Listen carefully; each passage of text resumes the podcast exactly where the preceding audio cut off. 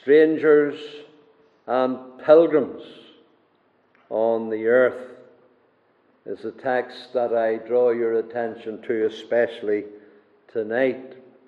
Now, in these verses 13 to 16, you notice something different. Paul is no longer speaking about one person. These all died in faith. He's speaking about a lot of people, a body of people. They were persuaded, they embraced, they confessed that they were strangers and pilgrims. Now, there's a lot in these verses, but I only want to focus on really one thing the name that these people take. This body of saints. Here's their identity. They confessed, the text says, strangers and pilgrims on the earth. That's this body of believers linked to Abraham. They confessed, strangers and pilgrims in the earth. Do you hear that confession? The Lord wants you to hear that confession. This body has arms, they embrace. This body has a heart, they believe. This body has eyes, they see things afar off. But they've also a mouth. And they confessed. Strangers, pilgrims on the earth. They say it with their mouth. Do you hear it? They pronounce it with their lips. For with the mouth confession is made and they confessed. And this, this word suggests an open and a frank confession, a frank acknowledgement. Notice verse 14. They that say such things. There you have it again. The Holy Spirit is reminding us they say this. They that say such things. We're strangers and pilgrims on the earth. They that say such things are telling us something, they're declaring something. So the Holy Spirit wants you to hear what they're saying. He doesn't just want you to hear what they're saying, He wants you to think about what they're saying and why they're saying it and what it means. What it means. Now, this word is very often the response whenever one is asked something. They give a frank response. So it assumes a question some sort of question being posed to the people of God.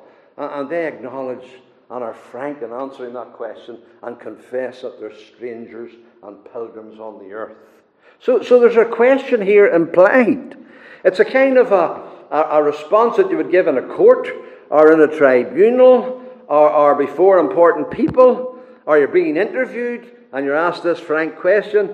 The question being asked is, what are you in relation to this world now? We know you're a Christian.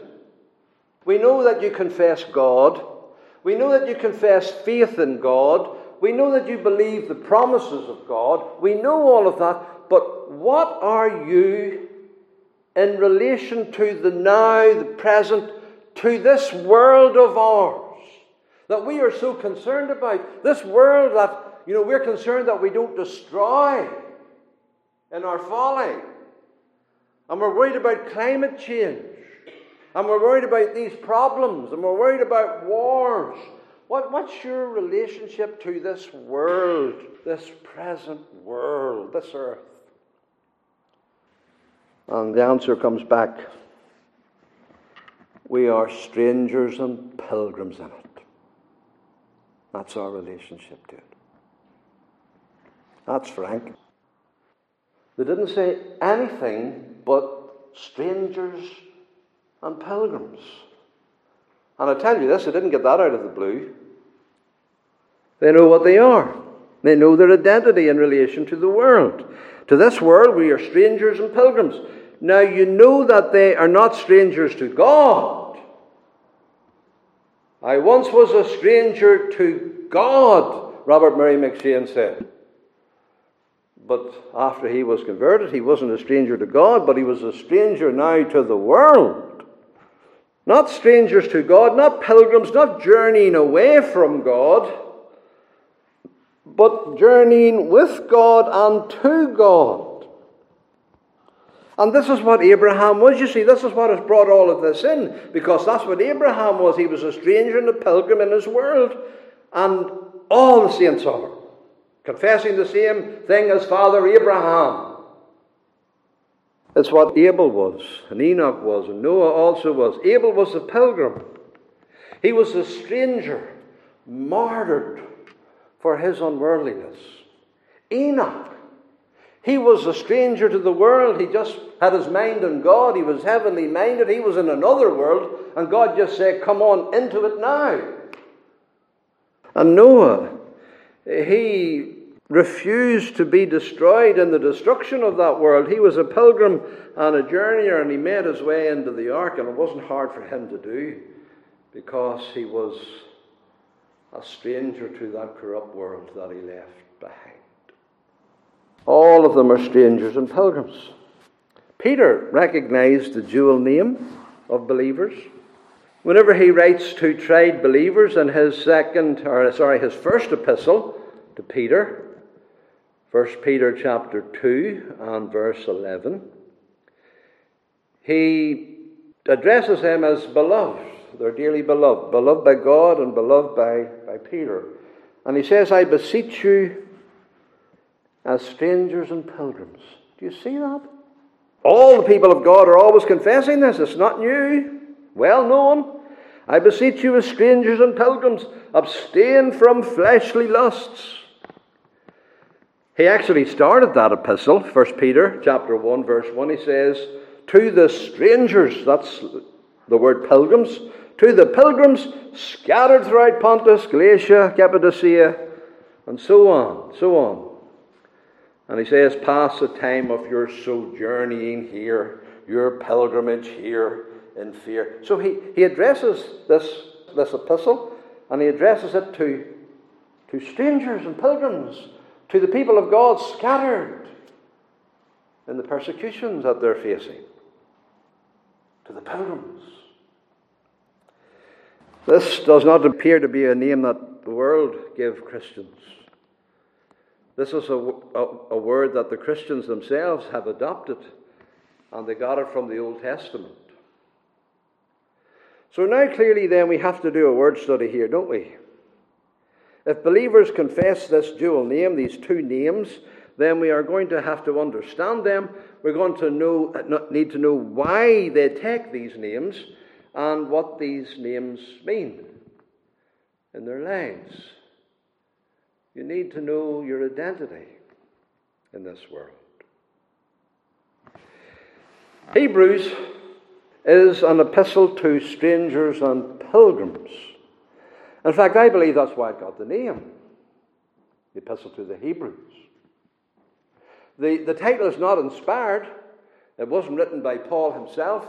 It was as it began to copy the letter and spread it abroad, they put a wee tag on it, a title, Epistle to the Hebrews. Now, some think that it was Jewish believers who were converted.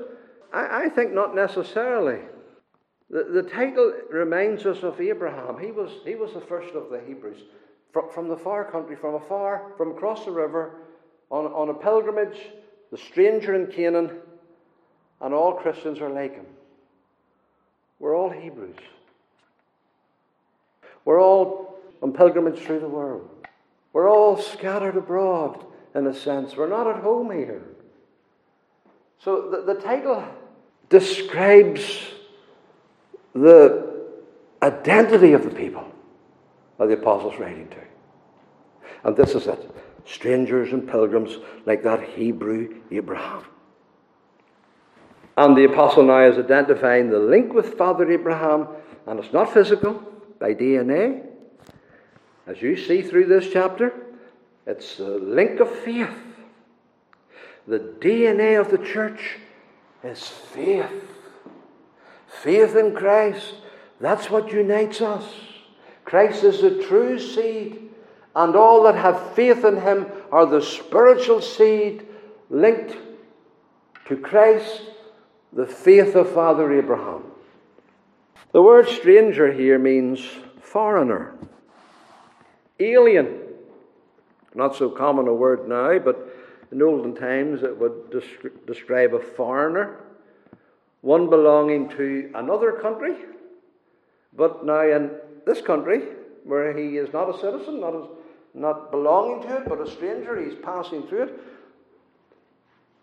The Bible has a lot to say about strangers, even natural strangers, and the Hebrews, they had to treat strangers well, as Christians must do as well because they were strangers in Egypt.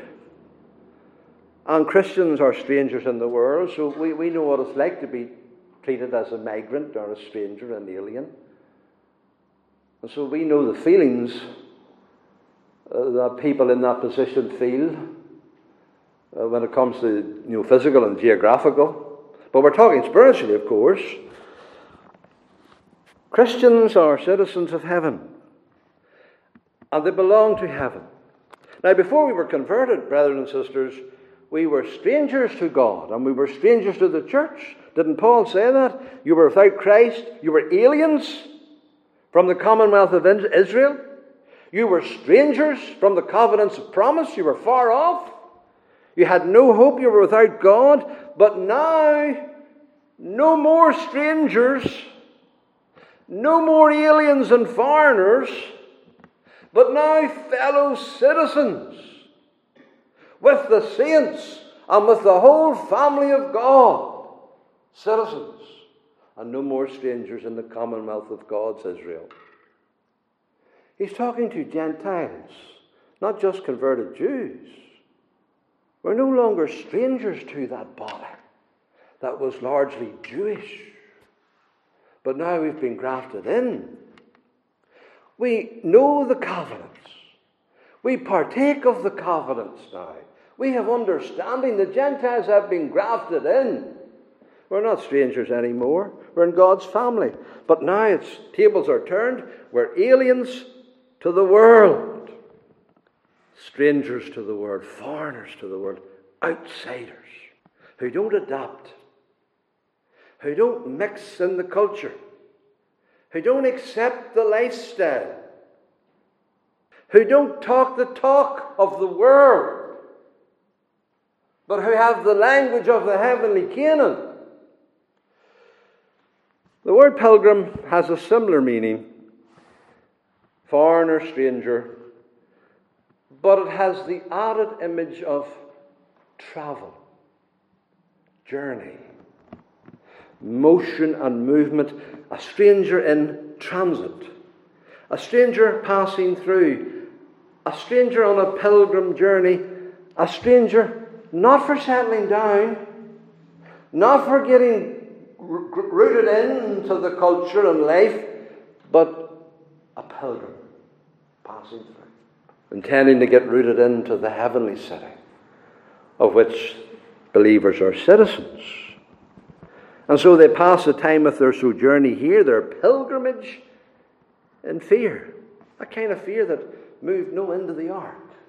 So they pass their sojourning here with that kind of no fear. The child of God is not only foreign to this world, he's passing through it, going homeward, traveling to his heavenly hope, and not for settling. You see, Lot, he's an example of one who ceased the pilgrimage. He started out, on the pilgrimage with Abraham, tents like all the rest. But then there was this division, and he chose Sodom and he, he went down into the rich valley, pitched his tent towards Sodom. The next thing we read about him, he's got a big house in Sodom. He's got a family growing up, and they're in Sodom. And when he makes an appeal to his family, nobody, everybody laughs at him, and he talks about the things of God. He's an utter. Though grieved in his heart about the things that were going on in Sodom, but, but he still brought his family in. He's settled. He's not on the pilgrimage anymore. the tent has turned to dust and ashes. Whenever God brought them out, tried to encourage them to be pilgrims again, God brought them out, set them on the journey. Not even his wife could, could start it. She dreaded the thought of a pilgrimage. And she, she looked back where her heart was. as it became as hard as stone. That's the contrary. That's the wrong path. Lot settled in. But the people of faith, they journey, they're pilgrims, they're strangers. As I said, they, they got this name from the Bible, from the Word of God. This expression, stranger, pilgrim, abounds in the Old Testament. It was Father Abraham who started the confession. Paul's not making this up, you know. He knows his Bible. He studied his Bible to such an extent, to such a degree, that he can reduce it to the practical theology of these few verses. It was whenever Sarah was dead. He come to bury her, Abraham. He had no ground. He never worried about ground too much. He's a pilgrim, after all, travelling about and travelling through. But he has to bury his dead out of his sight. He needs some place for her. The land's been promised to him. She'll be raised again. The whole new earth will be hers and Abraham's. There's no question about it. They never enjoyed it then. But they're going to enjoy it. The whole land. The whole land of Canaan and all the earth. Because God multiplies his promises. All the earth in the resurrected body. But in the meantime, he has to bury her. And he comes to the, the pagans and he says, I am a stranger and a sojourner. This is where it comes from. Father Abraham, I'm a stranger and a pilgrim. It's his confession. They confess. I'm a stranger and a sojourner with you. That's my relationship to you. I'm traveling on to the promises of God and to the new heavens and the new earth and the heavenly city that's to come down. That's my hope. But give me a burying place that I may bury my dead out of my sight. So he's very old. His wife has died. He's still a pilgrim. He's still on the journey. He doesn't say, Now my wife's dead, I'm going to settle down. Now I'm going to bury my wife and I'm going to build a house here and I'm going to settle down. No, he, he doesn't say that. She died in faith. I'm going to die in faith too, Abraham says. So just give me a bit of ground to bury her. I am still a stranger and a pilgrim. I'm not stopping the pilgrimage, even though I have to bury my wife here. I'm not going to stop the pilgrimage for the dead and the departed. I'm not going to stop the pilgrimage in sorrow and brokenness of heart. I'm not going to stop the pilgrimage because I'm a, a, a widower. He never gives up the name stranger and pilgrim because God gave it to him. God came to him and said, Thy seed shall be a stranger in the land. And God came to him and said, The land wherein thou art a stranger. God gave him the name. God said, Abraham, you're a stranger. You're a pilgrim. So he's just confessing what God called him. I don't know where the name Christian came from. There are some that believe it was given by the enemies of God to identify the sect of Christians who followed this Christ. The name is stuck. But I know where we got the name stranger and pilgrim. God gave it to us. God gave it to us. Remember Jacob, Genesis 47 9. He's in Egypt. He said to Pharaoh, The days of the years of my pilgrimage are an hundred and thirty years. Few and evil have the days of the years of my life been and have not attained unto the days of the years of the life of my fathers in the days of their pilgrimage. Do you see his language? He's talking to the most important man in the world. This is the head of the world, Egypt. This is a cultured land. This is the king of Egypt with all his class and all his culture. And he says, I'm just a pilgrim. I've been a pilgrim for 130 years. I'm still a pilgrim. Um, I'm journeying. It's an inherited pilgrimage because he's speaking the language of his father. He didn't leave Ur the way his father did. He was converted and brought out. But Jacob was born in the tent. He was born in the covenant lines. He inherited the faith, being brought up in it, which is a normal way of coming to the knowledge of Christ for the vast majority of people. An inherited faith in the house. It's an inherited faith. The pilgrimage of my fathers. I'm on the same journey my fathers were on. I'm following in the faith of my fathers. I'm not going to give up the religion of my fathers. It's been a long pilgrimage 130 years. It's been a hard pilgrimage. Evil have the days of the years been. It's been a confessed pilgrimage. My pilgrimage. Ah, and it's a continuing pilgrimage. How do I know? Well, you remember whenever Jacob was dying? Before he died, what did he do? He got a staff. He got a staff, the symbol of pilgrimage. He got a staff, he put it up, and he leaned on his staff and he worshipped God, confessing he's a pilgrim to the end. That's why Paul says, These all died in faith. They died in faith, confessing they were pilgrims even as they breathed their last. This isn't the end. I know this is not the end. There's a resurrection of the dead. There's a new Jerusalem coming down out of heaven. This is not the end.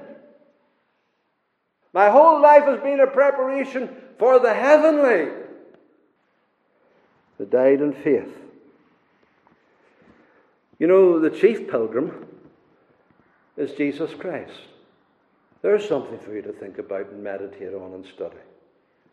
The chief pilgrim is the Savior whenever we make the journey. until the end, how, how does he meet us?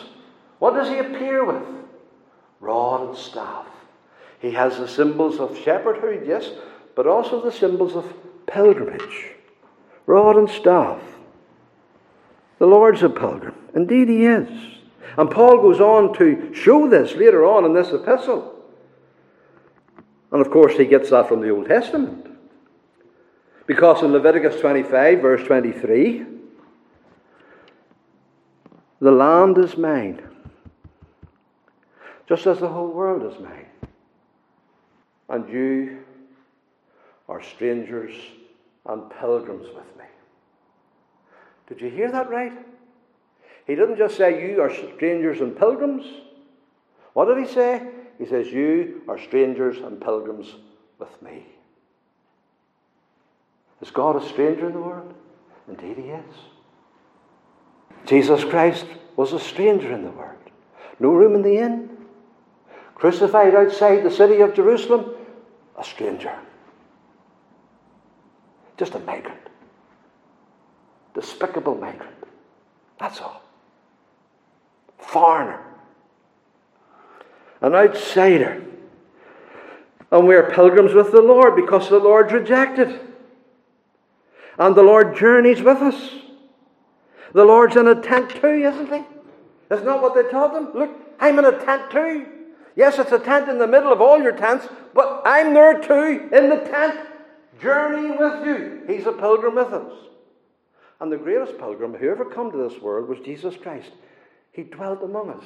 He pilgrimed among us. He tabernacled among us. He hadn't where to lay his head. That's what this meant in his life. He hadn't even got any money. He journeys. I suggest you meditate on Christ the stranger. Psalm 39, verse 12. David, hear my prayer, O Lord. Give ear unto my cry. Hold not thy peace at my tears, for I am a stranger with thee and a sojourner, as all my fathers were. It's all therein contained.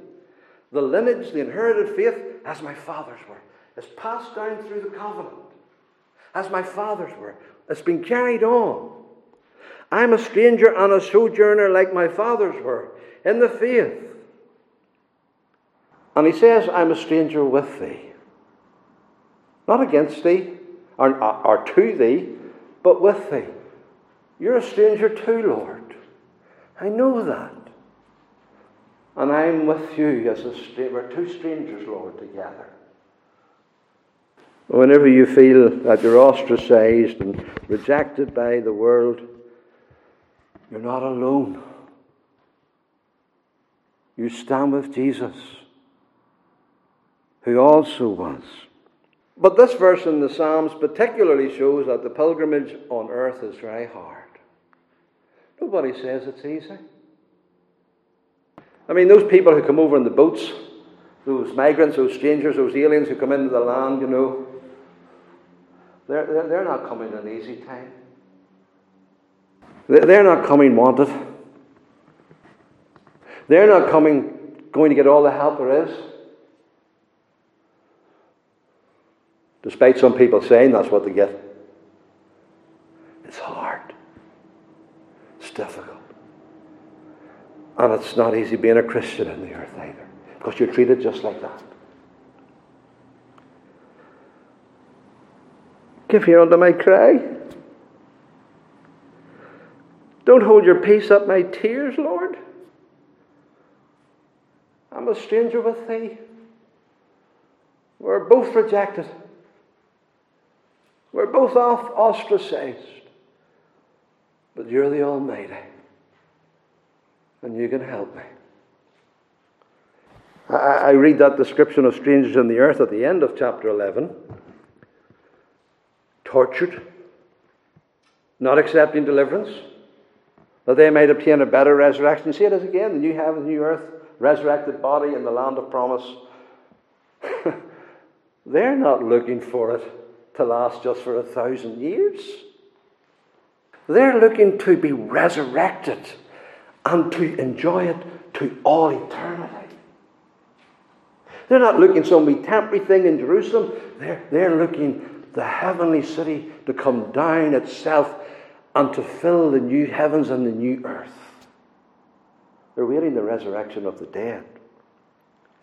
The better resurrection. The tr- cruel mockings of scourgings, of bonds, imprisonment. They're stoned, they're sawn asunder. They wander about in sheepskins and goatskins. They're afflicted, they're tormented, they're destitute. The world isn't worthy of them. They wander about in the deserts. They're pilgrims in the mountains and in the dens and the caves of the earth.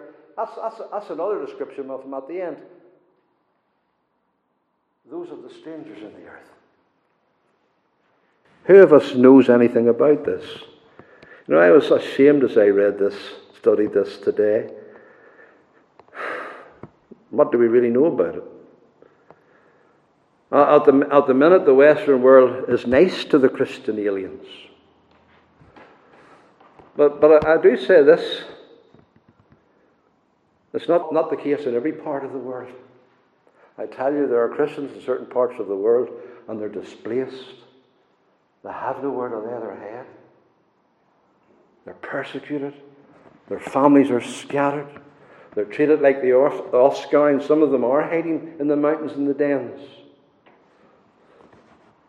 So there are parts of the word that world this is literally being fulfilled. And then secondly, we as Christians, while our persecution is low key and quite silent, and just really is prejudices and wanting to remove our liberties and trying to enforce upon us acceptance of their culture. But that will change when he that restraineth is removed and the floodgates open up the Christian church in the Western world may know something more about the end of Hebrews 11 and what it really is to be a stranger in the earth. God's people have burdens to carry in the pilgrimage, and we need the Lord. Psalm 119, verse 19 I am a stranger in the earth. Hide not thy commandments from me. The Hebrew word that commences that verse is stranger, and it begins with the letter Gamel, as I said when we went through Psalm 119. And Gamel is the, is the letter that makes us think of the camel. The camel never gets to have a home. The camel is the constant traveler through the desert, through the wilderness. God's people are like that. A hard world. In the world, you'll have tribulation. And we're always hearing God's voice Arise, depart. Don't sit with the mockers. Don't stand and have fellowship with the ungodly. Don't settle down into their dens of iniquity. And you get a hard time when you're separate. And you're going to need the Lord, and you're going to need the help of the Lord. And the most important help you're going to need is the Word of God. And that's why David says, I am a stranger in the earth. Lord, don't hide your Word from me. I need your Word. Whatever else I don't see, let me see your Word. The worldlings, you see, God's commandments are hid from them. That's the thing that characterizes the world. God's commandments are hid from them. They do whatever they like. That's how the world lives. Without the commandments of God, I'm not for living like that. I'm a stranger on the earth. Don't hide your commandments from me, Lord. They're my light. They're what make me different. I want your commandments. That's what separates us, you see. Because they don't worry about same sex marriage. Don't worry about the commandments of God. We do. We do. They don't worry about homosexuality, the Word of God. We do. We, we worry about that. They don't worry about abortion. We do. It's life, it's sacred. Don't let them ever be hidden from me. I need your word, Lord. I need the guidance. I'm a pilgrim. I need your guidance. I need your word to guide me. I need direction from you. I don't know the way to take through this barren wilderness. Don't hide your word. I need your word. And then in that same psalm, verse 54, Psalm 119, Thy statutes have been my songs in the house of my pilgrimage. He's speaking about his body, some, some of the commentators think. The body that he's in presently, this present house that carries me on my journey. He's a traveller, he's a pilgrim, he's a stranger in the world, but he has the Psalms. Yes, the Psalms my songs in the house of my pilgrimage. In this wilderness world, I have the Psalms. They carry me through. That's why God's people sing the Psalms. Don't mock people who sing the Psalms. Don't mock people who sing Psalms only. Don't think you're wiser than them. Yes, we sing hymns, we allow hymns, we love hymns, we think singing, think, singing hymns are sound. But let, let us not be in the battle with those who think differently. And they just love the old Psalms. We're not to war with our brethren. We're to war with the world. And we're not going to war, war over the songs of our pilgrimage. We need to stand together and to fight the world and not one another.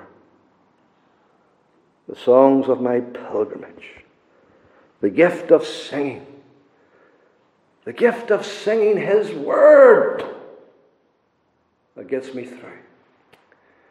You know, the old slave people in America, they had a tough time. But one of the things that kept them going and got them through was singing. They were great singers. And that's a strength for the Christian church too. My songs in the house of my pilgrimage. So let us sing and let us pray and let us continue to confess strangers and pilgrims on the earth.